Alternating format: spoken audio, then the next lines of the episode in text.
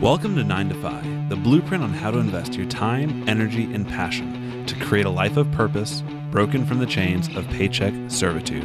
I'm glad you're here. Let's get started.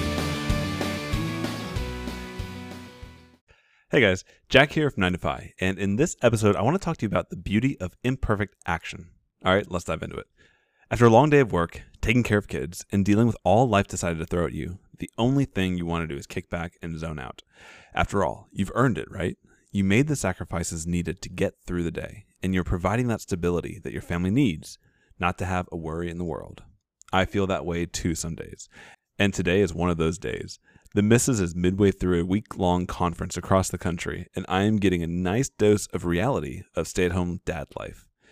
Whoo boy, it makes you rethink quitting corporate life.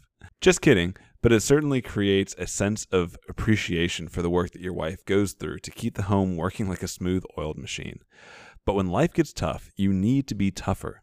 Not every day is going to be perfect, but that doesn't mean you're allowed to stop showing up. You have bad days at work, but that doesn't mean you just arbitrarily quit.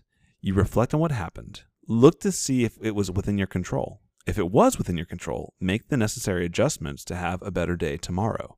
If it was not in your control, just shrug it off, lift some heavy weights to relieve that stress, and move on with life. Similarly, when you're not feeling motivated to hit publish that day, reflect back on why you decided to get into the side hustle gig in the first place.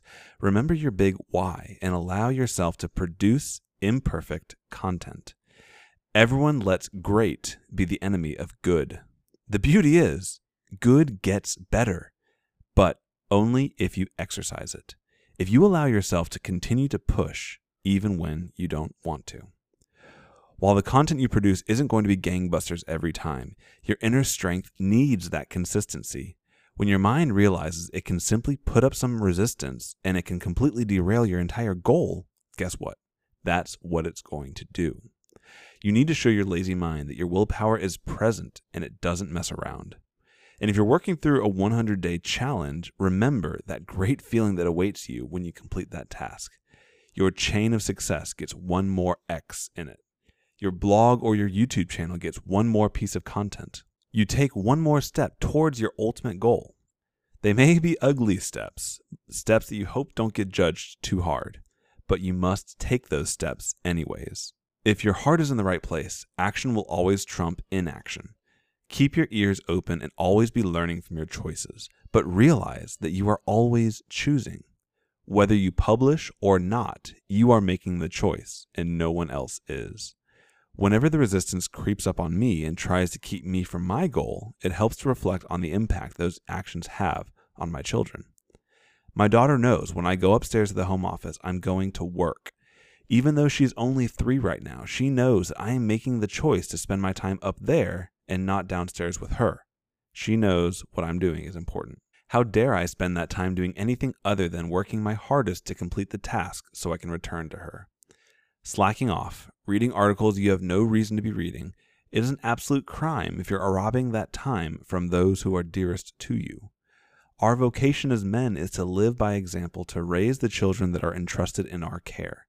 Every action we do, at the office or at home, should continue to set that bar continually higher. Don't ease up on yourself or say, take it easy. There's enough of that in the world today. Enough people who are complacent and unwilling to push their situation further. The goal of this episode and these thoughts is to help motivate you not to become one of these. And if you are currently, it's to help you find the fire to elevate your current position. We have a job to do. Let's get it done.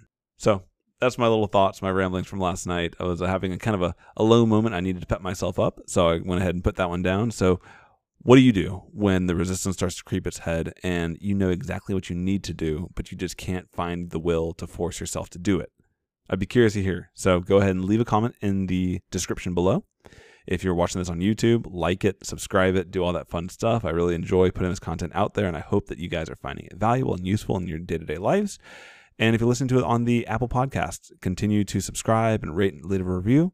And I look forward to serving you with my thoughts and my continuous efforts to lead a better life as we all journey down the path towards financial independence as well as the life of family living. All right, guys, take care. I'll talk to you next time.